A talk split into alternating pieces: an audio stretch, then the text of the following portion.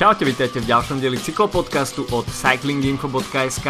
Dnes si zoberieme na paškal preteky, tak trošku sa pozrieme do zákulisia organizácie pretekov, ale nie až do takého veľkého zákulisia. Skôr o čo nám pôjde, bolo oznamené uh, prerušenie pretekov okolo Kalifornie pre rok 2020 a pozrieme sa tomu tak trošku na zubok, že čo to všetko obnáša a prečo preteky okolo Kalifornie budúci rok neuvidíme. Uh, takže o tom dnes od mikrofónu vás zdraví Adam a Filip. Čaute. No, skôr než sa dostaneme ešte k Kalifornii, tak uh, mali exkurs do sveta noviniek uh, vo svete cestnej cyklistiky, alebo teda cyklokrosu. Uh, Sam Bennett sa zdá byť definitívne uvoľnený z uh, týmu Borhansgrohe a asi už nič nestojí v ceste podpísať zmluvu vo Wolfpacku Patrika Lefevra a Patrick Lefevre sa asi znova ukázal ako uh, najväčší hráč na tom uh, riaditeľskom poli vo World Tour. Nedal si diktovať žiadne podmienky, žiadne trady. Uh, Sam Bennett za Joseho Alvara Hodža proste povedal si, že nie a Sam Bennett si nejakým spôsobom asi tiež vydupal svoj odchod z Bory Hansgrohe, takže pravdepodobne on nahradí Eliu Vivianiho v týme The Koenig Quickstep na tom šprinterskom piedestáli na budúci rok. A mal by s ním ísť pravdepodobne aj uh, Flying Mallet. Až som, oh, až som Shane Archbold Shane Archbold, takže uh, táto dvojica by asi sa mala budúci rok objaviť v Quickstepe. Uh, čo teda znamená, že v Bore Hansgrohe ostáva Peter Sagan a uh, Pascal Ackermann. Vidno, že je off-season normálne dve sekundy trvá, kým si spomeniem na mena, tak uh, uh, tejto dvojici ostane to výsostné postavenie šprinterskej dvojky a pravdepodobne si roz, rozdelia budúcoročný Grand Tour medzi seba. A teda Sam Bennett nové výzvy v, vo Wolfpacku budúci rok. Uvidíme, aké to bude, no. A hlavne som zvedavý na dres írskeho majstra. To mi mohol byť dosť lepšie, ako je teraz. Aspoň teda fakt dúfam. Tak uh, podľa mňa to bude zaujímavá situácia, pretože v podstate Sam Bennett teoreticky mohol byť takým maskotom Bory, pretože vyrastol v tom týme od čas ešte Netap Endura mm. a v podstate prešiel si s nimi od Conti cez Pro Conti až do World Tour uh, je zaujímavým podľa mňa fenoménom, pretože ako keby stále sa a respektíve takto, počas mnohí jazdci z anglicko-jazyčných krajín, tak na základe toho, že väčšinu médií, ktorý, ktoré môžeme uh, zo sveta cyklistiky sledovať, tak sú anglicko-jazyčné, tak uh, sú ako keby hypovaní aj napriek tomu, že možno nedosahujú až takú úroveň ako niektorí jazdci z iných krajín, hmm. ale vieme o nich o dosť viac, pretože proste je to pre nás dostupné jazykovo. No a Sam Bennett bol taký príklad podľa mňa dlhé roky, že sa ako bol pomerne veľký priestor dostával v rôznych uh, uh, či už v podcastoch alebo tlačených webových médiách, pretože proste bol anglicky overací šprinter a ale potom niekedy tú minulú, predminulú sezónu sa to fakt s ním zlomilo a stal sa jedným z najlepších šprinterov sveta. A tak bude veľmi zaujímavé, že ako to bude v Quickstepe prebiehať, pretože ten tým môže jazdiť na neho, zatiaľ čo v Bore to tak úplne nebolo, mm. špeciálne keď uh, išlo o tie, o tie väčšie preteky. A samozrejme Quickstep je hlavne tým orientovaný na, na to, aby získal proste čo najviac víťazstiev počas sezóny. Mm, nejaké Grand Tour GC ambície tam moc nie sú. Takže myslím si, že bude aj napriek tomu, že teda Quickstep stratil mm, Sabatiniho a mm. uh, uh, uh, Richezeho mm-hmm. ako jedných, povedzme, že dvoch z troch najlepších lead-out menov v súčasnosti podľa mňa. Tak ten tretí je Morkov, ten tam ostáva. Renčová už som troška vyradil z tejto kategórie, lebo už to bol nejaký čas, čo predviedol veľké výsledky. Tak, uh, Renčová aj končí kariéru. Áno, presne tak. Uh, tak uh, bude to podľa mňa veľmi, veľmi zaujímavé. Archibald podľa mňa tiež celkom dobre padol do tej uh, do tej lead-out úlohy. On prestúpil počas sezóny do Bory, potom čo Pit Keno, Keno, Kena, Keno ukončil kariéru. ten, ten Pete. Áno, Pete Keno. ten Pete, uh-huh. ktorého neviem vysloviť. A uh, ukázal sa, že, že naozaj, že, že mu to v tejto lead-out pozícii ide. Um, som zvedavý inak, že čo to napríklad môže znamenať pre Erika Bašku napríklad v Bore, pretože mm. teoreticky na nejakých menších pretekov mimo World Tour by mohol dostať nejaké príležitosti šprinterské, pretože ten pretlak bude menší, tak, uh, tak uvidíme. No, myslím si, že pre Beneta aj pre Boru je to dobrý ťah, pre Quickstep je to samozrejme dobrý ťah a uvidíme, že, že či Bennett bude pokračovať tých výsledkov z posledných dvoch sezón aj takto na ostro. Ja, zdá sa, že na papieri budú všetci spokojní. Takže, no určite je to zaujímavá situácia aj pre Erika Bašku, ktorý mal v tejto sezóne v podstate voľnú ruku iba na pretekoch okolo Slovenska a v tom kalendári by mu asi mohli pribudnúť ďalšie dni, kde by sa mohol pokúsiť o nejaký lepší individuálny výsledok. A, takže toľko Sam Bennett a prestupové okienko. Odbočíme na dráhu, kde prebehol svetový pohár v drahovej cyklistike v Minsku a tam sme videli uh, bombastický výsledok jedného jazdca, ktorý kombinuje dráhu s cestou, Filippo Ganna, talianský jazdec týmu Ineos prekonal najlepší čas historický, ktorý doteraz držal Ashton Lambie a, a 4 km individuálnu stíhačku dal za 4 minúty 2 sekundy.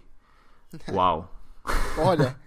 A inak Gana, vlastne to som aj spomínal podľa mňa nedávno v, v podcaste, že som bol svetkom toho, ako prekonal uh, akože prekonal svetový rekord na dráhe v Polsku počas majstrovstve sveta v Prúškove, mm-hmm. a, kde sa následne ten, uh, sa ukázalo, že to, ten čas nebol teda svetový rekord, čo musí byť dosť bolieť, ale vlastne tak mi ma to donútilo sa trocha zamyslieť nad tým, že, že vlastne fakt človek, keď sa pozerá na tú dráhu a vidí, ako niekto ide strašné bomby v, v podstate v individuálnej disciplíne alebo tak, tak absolútne nemáš ako porovnávať s čím. Mm. A teraz keby mi, keby mi proste časomiera povedal, že, že zázdil tú to za 2,5 minúty, tak, tak si poviem, že OK, že proste fakt, že to nemáš absolútne že s, čím, s čím porovnať, takže také, aj takéto chyby časomiery vlastne uh, ma v podstate pripravili o to, že som bol svetkom svetového rekordu,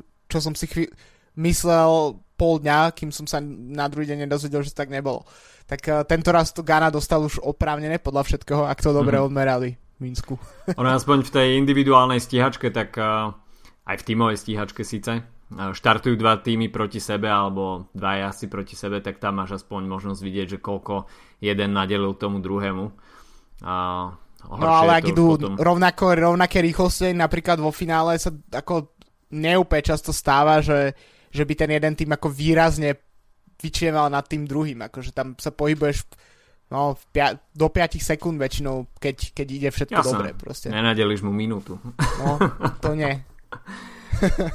Takže Filippo Gana, úradujúci talianský majster v individuálnej časovke aj víťazom Svetového pohára v Minsku v individuálnej stíhačke a má na svojom konte takisto svetový rekord v tejto disciplíne, takže Takisto si spríjemňuje off-season na dráhe, rovnako ako Elia Viviani a určite budú mať budúci rok v Tokiu veľké indi, uh, individuálne ambície, uh, či už teda v Omniu alebo v, indi, v individuálnej stíhačke. No a ešte, aby sme doplnili disciplíny, tak zamierime aj na cyklokros, keďže cyklokrosová sezóna prebieha v plnom prúde. A užívame si možno poslednú sezónu Mateo van der Pula v cyklokrosovom nasadení, respektíve v takom intenzívnejšom cyklokrosovom nasadení, pretože Corendon Circus takisto má nejaké ambície posunúť sa, dajme tomu vyššie v tých leveloch tímových, tímových úrovní. A takisto v poslednom vydaní nie, nebolo to v Cycling Podcast, bolo to v GCN Racing práve práve v... Off-season proste. Počas Všetko, priameho prenesu v Rudevorde v Super Prestige pretekoch. Tak bolo tam spomenuté, že Corendon Circus by mal dostať divokú kartu na budúcoročnej Vuelte a organizátori budú určite trvať na tom, aby v týme figuroval aj Matej van der Poel. Takže treba takisto zdôrazniť, že Vuelta je už v tej druhej polovici sezóny, tak povediať až na konci sezóny. Prelom augusta, septembra, vtedy už naozaj cyklokrosoví jazdci pilujú formu na začiatok cyklokrosovej sezóny, aby získavali body hneď od začiatku a toto máte Van Der Poel už asi má takisto na pamäti a treba si asi užívať teda tie preteky, v ktorých máte Van momentálne ešte nastupuje, pretože ten jeho cyklokrosový program, ak nejaký bude v budúcnosti, tak bude pravdepodobne veľmi oklieštený. Takisto je tam tá budúcoročná Olympiáda v Tokiu. A, no a v Rude Vorde, aby sme teda nechodili okolo, okolo horúcej kaše, zvíťazil e, v drese majstra sveta. Veľmi blatistá trať, technicky náročná, pieskové pasáže, podstate stále sa išlo uh, buď na blate do kopca alebo nejaké nepríjemnejšie zjazdiky. Takže nebol tam v podstate meter, kde by sa dalo oddychnúť a Mate van der Poel toto využil a pred štyrmi Belgičanmi do pódium doplnili Lorenz Zweck a Tonart a, takže Holandian zvíťazil na belgickej pôde, ale asi každý rád videl Mateo van der Poola, že ten návrat na cyklokros uh, tam je a v podstate reprezentuje ten dúhový dres uh, veľmi úspešne.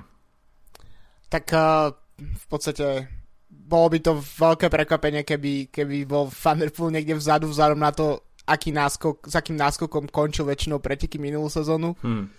A čo sa týka tej Vuelty, tak to by mohlo byť zaujímavé, pretože v podstate, uh, ak sa nemýlim, majst- uh, olympijské hry budú niekedy začiatkom augusta, to znamená, po nich môže prejsť plynulé na trojtyžňové Vueltu, odjazdiť svoje prvé Grand Tour a potom zaatakovať napríklad na majstrovstvách sveta, ktoré síce by mu nemali, nemali úplne sedieť, čo sa týka tráti v Švajčarsku, ale boh vie naozaj. Uh, Tam bude bonkovať už v druhom okruhu asi. Hej. A tak, uh, tak bude to zaujímavé. Mimochodom, keď sme pri tých uh, majstroch sveta v cyklokrose, tak dnes som čítal, že uh, Zdenek Štýbar sa tiež na mm-hmm. 8 podujatí plánuje vrátiť túto sezónu na, na cyklokrosové ako to nazvať, štadióny mm-hmm. v odzovkách. Blato. Uh, na bla- hej, presne, podľa, tak ale záleží od počasia.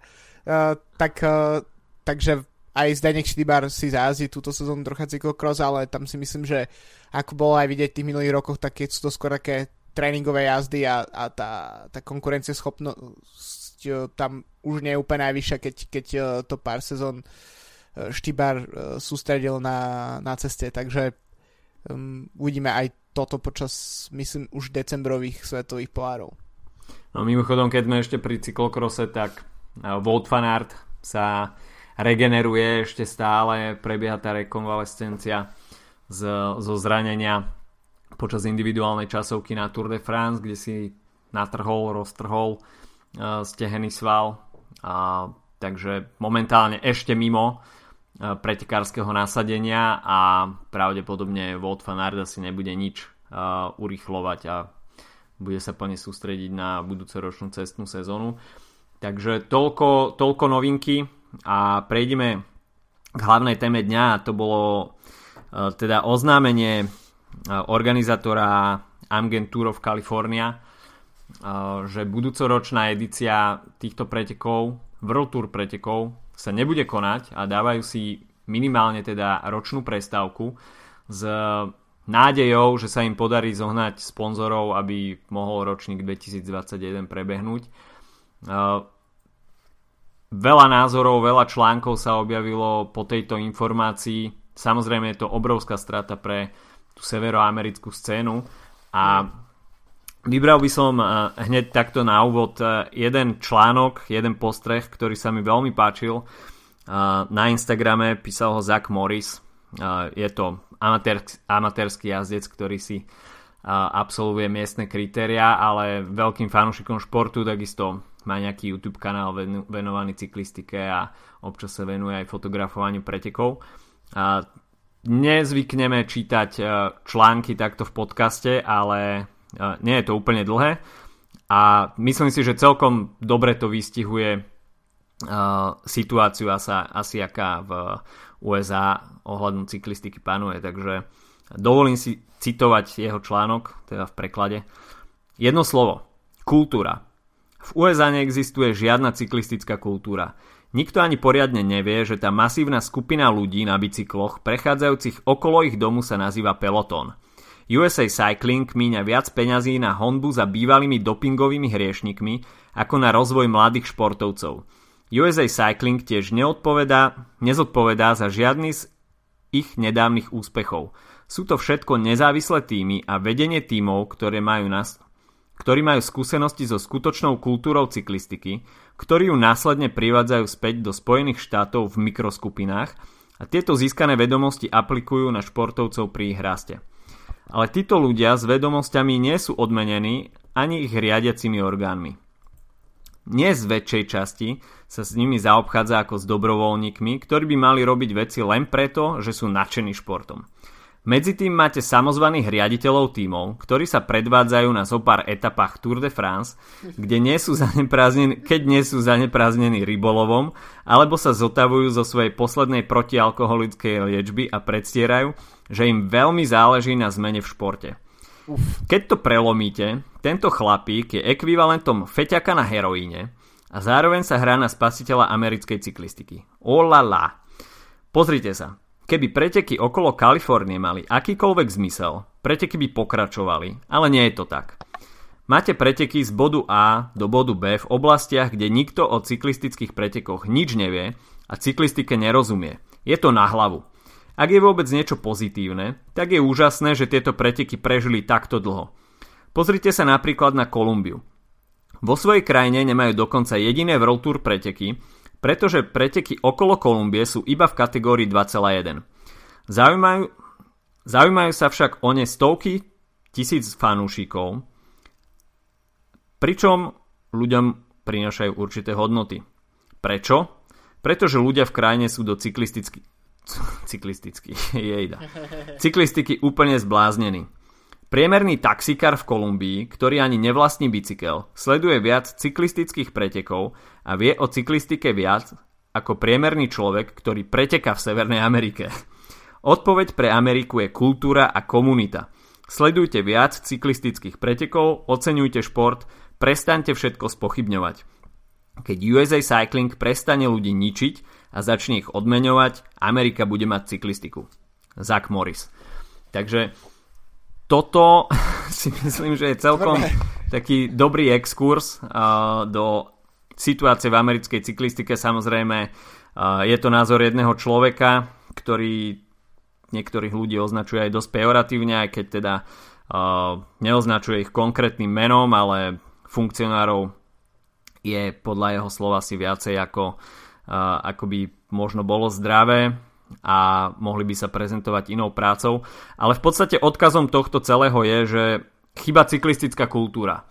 A to si myslím, že je dosť veľký problém Spojených štátov, pretože mm, cyklistika jednoducho nie je tak pozeraný šport, dajme tomu, asi na americkom území, ako najsledovanejšie ligy sveta v, vo svojich e, športových oblastiach.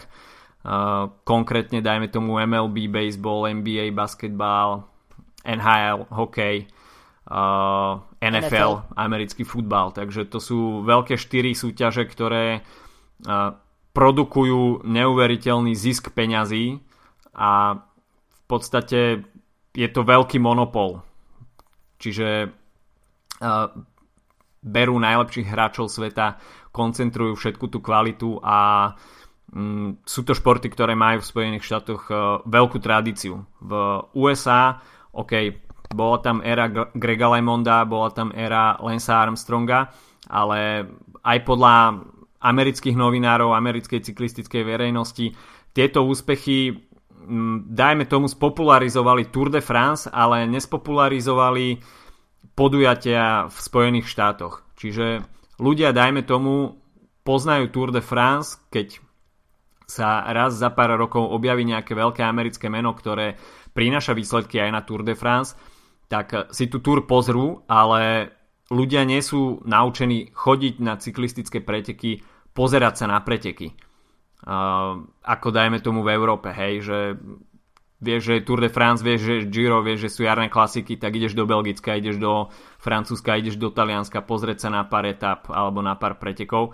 Tak toto v Spojených štátoch je veľmi, veľmi uh, limitované a aj toto možno odrádza sponzorov, takisto v cycling, vo Velonews podcast uh, bolo spomenuté, že počas tých 14 ročníkov pretekov okolo Kalifornie iba jeden sa dokázal uh, dostať nad stratové čísla. Takže v podstate počas 14 dní, uh, rokov sa akumulovala strata a aj to je jeden z dôvodov, prečo preteky okolo Kalifornie nepokračujú. Ono je to zaujímavé, pretože oficiálne to je len pauza na jeden rok, ale šanca, že po tom roku sa tie preteky vrátia je práve po mne malá. To je skôr také ako alibistické gesto mm. organizátorov, možno ktorí sami v to dúfajú teoreticky, ale práve v eh, niektorom z eh, podcastov tých eh, amerických cyklistických médií, neviem, či to teraz bol Velo News alebo Cycling Tips, tak práve sa snažili zamyslieť nad tým, že či sa v histórii niektoré preteky po takéto ročnej pauze vrátili, tak podľa všetkého to bolo len Tour of Utah. Mm-hmm. Aj mhm. to uh, ešte v, v čase, keď to boli preteky, ktoré ani neboli UCI certifikované. Aj. Čiže boli úplne Mm, na lokálnom leveli. Takže je to možno môžeme si hovoriť, že sa tie preteky teoreticky možno vrátia, ale si myslím si, že to je asi definitívny koniec. Ja osobne napríklad tým pretekom nepamätám si, kedy som naposledy videl etapu Tour of California, pretože sa mm. to mhm. odohráva cez Giro, takže som vtedy žijem trocha v inom vesmíre, čo sa týka cyklistiky, ale tak samozrejme je to škoda. Pretože každý zánik pretekov je zlý a špeciálne teda na trhu, akým sú Spojené štáty, pretože e, tie momentálne strácajú v podstate akékoľvek podstatné preteky, naozaj Tour of Utah bude, budú pravdepodobne posledné e, nejakým spôsobom dôležité preteky, ktoré sa odohrávajú na, na tomto území a to len si vezmeme, že tam jazdia možno 3, 4 World Tour týmy, mm. uh, takže to podstate sa nedá ani porovnávať s tým, čo sa jazdilo na Tour of California. Ale tak uh, taká je realita. Bohužiaľ, tie preteky mizli aj v Európe, akurát je pravda, že keď zmiznú jedny preteky vo Francúzsku, alebo v Taliansku, alebo v Španielsku, Belgicku, Holandsku, tak uh, je to škoda samozrejme, ale ne, nezlikviduje to celú cyklistickú keby tú pretekárskú kultúru celej krajiny. A tu minimálne to, čo vidíme zo Spojených štátov do Európy, tak to ako keby zmizne v podstate, pretože nejaká lokálna scéna tam samozrejme ostane a niekde tie preteky sa budú organizovať, ale také, aby sme my v Európe videli, čo sa tam deje, tak uh, v podstate na severoamerickom kontinente to budú akurát uh, kanadské jednorazovky. Ono mnohí, kon... mnohí aj označili, že tieto preteky boli nejakým spôsobom odsudené na zánik a že každé preteky, ktoré v Amerike, respektíve na tom sever, severoamerickom kontinente vzniknú, tak jedného času zaniknú, pretože nemajú takú tú tradíciu, je to vyslovene odkazané na sponzoroch, e, na generovanie nejakého zisku. Veľa z tých pretekov je veľmi rado, keď vôbec e, sa dostanú na, to, na tú nulovú hodnotu, že nie sú stratoví a jednoducho aj s takouto nejakou víziou je veľmi ťažké vôbec pre organizátorov začať nejaký nový projekt, pretože tam nie je, nie je veľká vidina nejakej dlhotrvácnosti, nejakého úspechu a je to všetko veľmi tvrdá robota, takisto preteky okolo Kalifornie uh, počas tej svojej 14-ročnej existencie uh, menili pozíciu v kalendári, oni začínali vo februári, uh, keď tam je jednoducho na začiatku sezóny hluché miesto a v roku 2010 sa presunuli na máj, čo je OK. Uh, z hľadiska možno počasia a nejaké návštevy ľudí to už bude asi niečo lepšie. Kalifornia patrí k tým celkom klimaticky prívetivým po, uh, štátom, čo sa USA týka. Takže tá zima tam nie je nejaká, nejaká extra dlhá. Samozrejme v tom februári sa asi nedalo očakávať nejaké, nejaké vysoko, vysokohorské pôsobenie v etapách, a, ale zase presunúť termín na maj počas Giro d'Italia, čo ja viem, je to také minimálne pre európskych fanúšikov neatraktívne nasledovanie potom, pretože mm, OK, človek, ktorý má čas, tak si pozrie aj dvoje, troje preteky za deň, lenže takých ľudí asi nie je úplne veľa. Ja tiež osobne e, počas Giro d'Italia sledujem v podstate iba Giro a Tour of California si pozriem maximálne v nejakých skratených highlightoch, hm. ale preteky celé nepozerám tým, že je tam aj časový posun, tak uh, tie priame prenosy chodia veľmi skoro ráno. Takže v podstate jedine nejako zo zaznamu, ale aj tak najčastejšie iba vo forme highlightov. Takže tá bitka s tým Girom je jasná, že, že preteky okolo Kalifornie budú prehrávať uh, aj prehrávali. Uh, a že je to teda zamerané na uh, lokálnych fanúšikov, tak tu už ako, ako Zach Morris hovoril, tak eh, jednoducho pokiaľ tam nie je vybudovaná tá cyklistická kultúra, ľudia nie sú zvyknutí chodiť na preteky, tak veľmi ťažko to osloví, osloví lokálnych ľudí, takisto keď nie sú oslovení lokálni ľudia, tak strácajú záujem aj sponzory, pretože tí chcú, aby ich uh, značku ľudia videli, aby tam boli rozpoznateľní.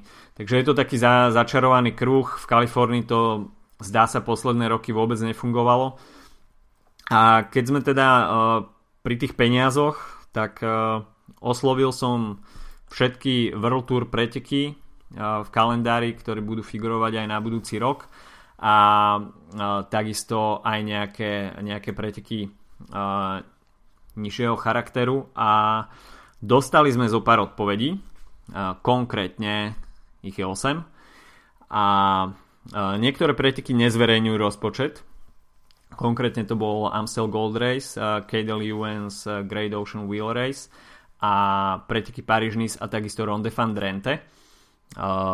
Ale dostali sme aj niekoľko presných odpovedí, koľko stála organizácia ostatného ročníka. Uh, tak napríklad jednodňové preteky uh, Nokere Curse aj s asi kategóriami do 23 rokov a ženskej kategórie mali rozpočet 525 tisíc eur. Z toho samozrejme boli aj nejaké peniaze prize money podľa reguly UCI. Bola tam nejaká King of the Mountain prémia 5000 eur. Potom preteky okolo Slovenska, čiže to už je etapák, mali rozpočet 1 300 000 eur. Preteky okolo Slovenska mali niečo viac ako 500 tisíc eur. No a potom ešte sme dostali presné číslo od Handwevelgem, kde je zahrnutých 7 pretekov, čiže Elite a asi nejaké, nejaké nižšie kategórie a tí majú rozpočet 1 500 tisíc z toho je 4, 40 tisíc prize money a štartovné pre týmy 200 tisíc a práve od organizátorov Hand Wevelgen sme dostali asi takú najkomplexnejšiu odpoveď. Čo kde... dosť prekvapenie podľa mňa vzal na to, aké veľké preteky to sú, nie? Práve, no, to som bol celkom príjemne prekvapený. A e, samozrejme, tie preteky, organizácia pretekov nie je jednoduchá vec. Musíte zabezpečiť veľmi veľa vecí. A, takisto ľudí aj patrične zaplatiť, takže e, púšťať sa do nejakých nových projektov, to, to nie je vôbec žiadna sranda, ale uh, keď sme už teda pri tom Hand Wevelgeme a, a tej odpovedi, tak uh, veľmi zaujímavé bolo uh, takisto uh, možno to porovnanie dajme tomu tých východoeurópskych pretekov a, a pretekov v západnej Európe, kde sú asi tie náklady uh, samozrejme uh, podstatne vyš, e, vyššie. A, dostali sme odpoveď, že pokiaľ by sa organizovali iba preteky bez nejakého cateringu a veľkých obrazoviek, nič proste fancy, tak uh, na tomto leveli by organizácia pretekov stala 750 tisíc eur. Čo je v podstate dosť veľká pálka na to, že ide o jednodňové preteky. A preteky okolo Slovenska, ktoré boli tento rok organizované počas 4 dní, mali ten budget niečo nad 500 tisíc eur, takže jasné, Gent Wevelgem mal aj priamy prenos na Eurošporte, to sú takisto uh, desiatky tisíc eur, uh, ktoré nie sú zanedbateľné, ale určite tie preteky v západnej Európe uh, majú vyššie rozpočty aj z hľadiska toho, že tie kompletné náklady na organizáciu pretekov sú oveľa vyššie. No jasné, tak uh, v podstate to je, je to trocha začarovaný kruh. Čím väčšie sú preteky, čím väčšia prestíž, tým viacej sa od nich očakáva, tým viac stoja. Akože to očakávania sú aj od toho, že akí jazdci tam nastúpia, uh, koľko sa rozdá uh, prize money, takisto je tlak na preteky, aby organizovali okrem mužské aj ženskú verziu. Mm. Uh, v podstate tie juniorské 23 preteky majú častokrát oveľa väčšiu tradíciu ako organizáciu práve ženských uh, obudôb, napríklad uh, klasik jarných. Mm. Takže to je taký ako ešte ďalší, ďalší ako keby tlak navyše pre, uh, pre organizátorov a to sa prejaví 100%. V podstate celkom zaujímavé uh, naozaj sledovať tie variabilitu tých sum a respektíve to, že uh, čo sú schopní tí organizátori prezradiť len takto, keď im proste napíšeš jeden mail Uh, podstate ma to dosť prekvapilo, že, že teda tie odpovede nejaké prišli a že, že to boli aj pomerne veľké preteky. Uh, ale na druhej strane ma neprekvapilo aj to, že teda niektorí z tých pretekov sa rozhodli tie uh, rozpočty nezverejňovať. Uh, ale v podstate podľa mňa pri keď vidíme, že Ken Vevelgem, že organizácia stojí pri 7 teda pretekoch uh, 1,5 milióna eur, tak si myslím, že pri väčšiny jarných klasík s výnimkou tých najväčších, tak si myslím, že sa môžeme uh, môžeme si byť istí, že sa to pohybuje v týchto čiastkách. Mm-hmm. No Kerekerse je tretina toho pri troch pretekoch, takže podľa mňa od nejakých týchto dvoch uh, pretekov sa dá podľa mňa odvodiť aj to, že koľko približne stojí tie ostatné, podľa mňa sa to všetko bude pr- hýbať okolo toho pol milióna k uh, 1,5 milióna eur, čo sa týka uh, tých v podstate jednodňoviek keď si vezme, že Hand Wevelgen je mimo monumentov patrí k tým najväčším mm-hmm. jednodňovým klasikám, tak si myslím, že to je taký ako rámec toho. Celkom zaujímavé že napríklad zorganizovanie Hand Wevelgen stojí v podstate bez 200 tisíc rovnako ako etapa okolo Slovenska, mm-hmm. ktorý trvá niekoľko dní. Tak uh, to je tiež také podľa mňa nevyvážené a nevyrovnané vlastne uh, to, ako vlastne funguje uh, tá organizácia tých pretekov v, v Európe a respektíve na svete celkovo. No, takisto zaujímavá informácia, Amstel Gold Race síce nezverejní ro- rozpočet, ale uh, takisto sme položili otázku, či uh, participuje nejakým spôsobom zväz uh, na organizácii pretekov, uh, či už teda organizačne, alebo hlavne teda aj finančne. A v podstate Okrem pretekov okolo Slovenska žiadne z týchto pretekov nedostávajú od zväzu finančnú dotáciu. A, a Amstel Gold Race tam ešte napísal uh, takú vec, že oni platia zväzu za to, uh, že sú uh, umiestnení v kalendári a takisto musia platiť samozrejme komisárov a ostatných uh, ľudí zo zväzu z UCI.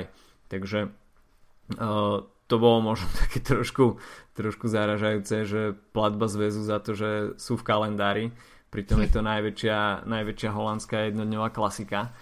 Uh, no a v podstate iba preteky okolo Slovenska uh, majú peniaze priamo od zväzu. Zväz je proste um, koná sa to pod hlavičkou zväzu. Uh, samozrejme tie peniaze um, tvoria uh, určitý balík uh, peňazí od ministerstva, VUC, sponzorov, takisto sa na to skladajú etapové mesta, takže všetky tieto peniaze tvoria potom budget pretekov, ale no tie čísla sú naozaj celkom zaujímavé a myslím si, že preteky okolo Kalifornie mali ten budget určite väčší.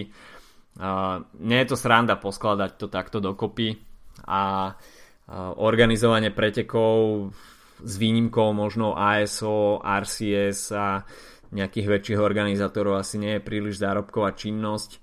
A navyše mm, pokiaľ väčšina tých pretekov nemá nejakú finančnú inekciu zo zväzu a zväz možno participuje nejakou propagačnou činnosťou, ale nefinančnou, tak e, o to je ten tlak na organizátorov ešte väčší, aby sa im podarilo zohnať sponzorov a nejakým spôsobom naplniť ten balík do takej miery, aby to podujatie nebolo stratové. No jasné, tak uh, myslím si, že k tomu asi nedá sa nič iné ani viac dodať. V podstate uh, nikto asi nejde organizovať preteky s vedomím, že najbližších, ja neviem koľko, keď si vezmeme príklad Kalifornie, že 14 rokov bude fakt uh, každý rok uh, v ideálnom prípade na nule, tak uh, to je proste neudržateľné, pretože to znamená, že, ani, že keď, keď vlastne to, že ročník skončí na nule, je považovaný za vlastne úspech, tak sa ani nejakým spôsobom nedá poriadne dobiehať tá strata z tých ročníkov minulých, takže a myslím si, že 14 rokov napríklad v prípade Kalifornie už dosť dlhý čas na to, aby sa ľudia v organizácii pretekov rozhodli, či to má zmysel alebo nemá zmysel, keby videli možno nejaký ako postupný um, nárast peňazí, že ako keby to vidieť v nejakej takej krivke, že na začiatku veľká strata, tá sa postupne zmenšuje, až prídem k nule a prídem k jemnému plusu napríklad, tak by určite s tými pretekmi pokračovali, ale tuto zjavne to nebolo realistické. A, a to hovoríme o pretekoch, ktoré dostali World Tour štatút pred dvoma, troma sezónami, ktoré v minulosti vyhrali, vyhrali ľudia ako Ala Filip, Sagan, Wiggins, kde Sagan v podstate bol maskotom podujatia a celú mm. jeho kariéru tu štartoval.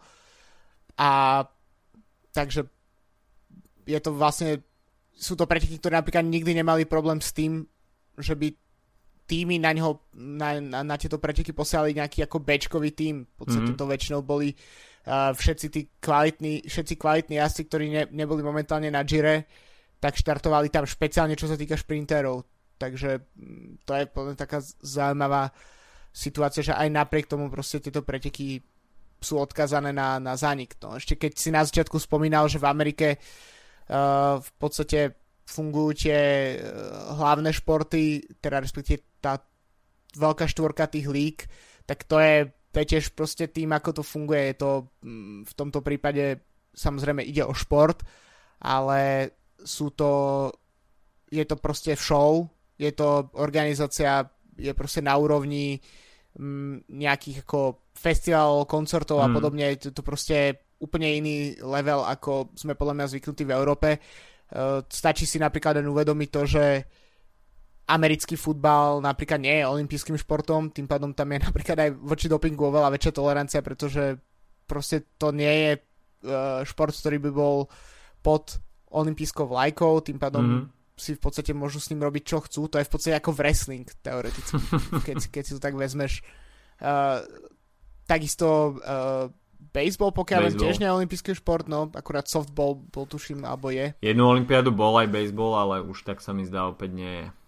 No a potom napríklad basketbal a hokej je olympijským športom a to ešte musíme povedať, že uh, my máme možno nejakú ako pomerne milnú predstavu o NHL, pretože sme krajinou, kde sa hokej, hokej sleduje ale NHL v porovnaní s týmito troma súťažmi je ako veľmi chudobný príbuzný hmm. a aj napriek tomu, že tam generujú slušné zisky, tak ako porovnaní s tým, čo napríklad si ide NBA alebo NFL, tak, uh, tak NHL je nič, ale ešte späť k tej Olympiáde, tak basketbal a, uh, a hokej, tak už tiež v podstate odišli tie časy, kedy, kedy prichádzajú nejaké dream týmy hmm. na Olympiádu uh, v týchto športoch. V podstate kanadsko-americké súťaže sa už ani neprerušujú v posledných rokoch, uh, čo sa týka zimnej olympiády, čo sa týka basketbalu, tak uh, tie najväčšie hviezdy častokrát neprichádzajú. Takže to je podľa mňa tiež proste ten pohľad na, na šport je podľa mňa trocha inak fungujúci ako v, ako v Európe. Uh, nechcem to nejak ako vôbec vytýkať v podstate, keď oni si našli nejaký model, ktorý im tam v tej krajine funguje, tak eh, je to samozrejme ideálne pre nich, ale neviem si predstaviť, kde by do tohto modelu zapadli cyklistické preteky, popravde. Asi nie, to by musela byť nejaká séria, dajme tomu ako Red Hook, Red Hook, eh, Red Hook Creed a... No, a tá tiež skončila v podstate. A tá tiež a skončila, je, takže... Presne, no, akože eh, to máš pravdu, že niečo v takomto štýle by, by tam mohlo fungovať, alebo neviem, keby sa Šesňová rozhodla, že ide mm. uh, vlastne naviazať na tú svoju históriu, ktorá v podstate vznikla v, v New Yorku. Madison Square Garden, uh, hej. No, presne, tak uh, od toho sa Madison volá Madison. Hej. Tak uh, to je to, to by možno dávalo nejaký zmysel, ale aj tak by to samozrejme nebol nejaký veľký šport. Myslím si, že v Amerike uh, je dôležité, aby stál nejaký gigantický sponzor, ktorý si dokáže veľa vecí vyriešiť sám, typu Red Bull napríklad, ktorý mm.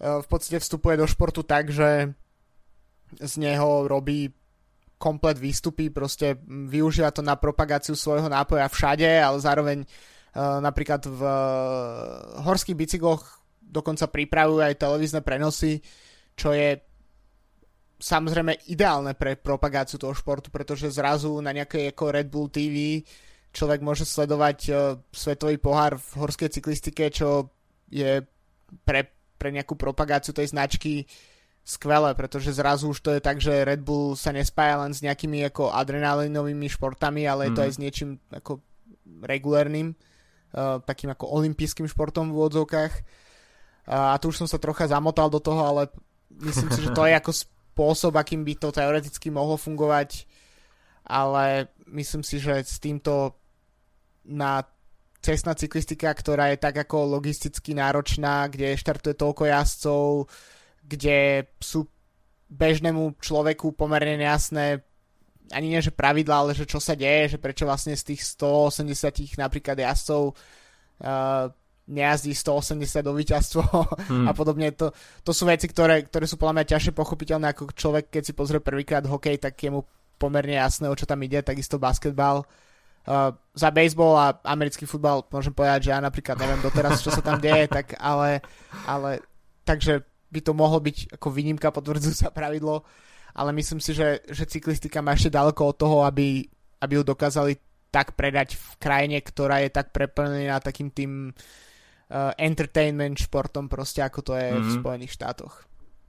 Ja by som toto celé zakončil asi tým, že uh, krajina, kde má sídlo viacero top výrobcov bicyklov ako Trek, Cannondale a, a takisto aj Specialized, ne? Specialized nebude mať World Tour preteky budúci rok.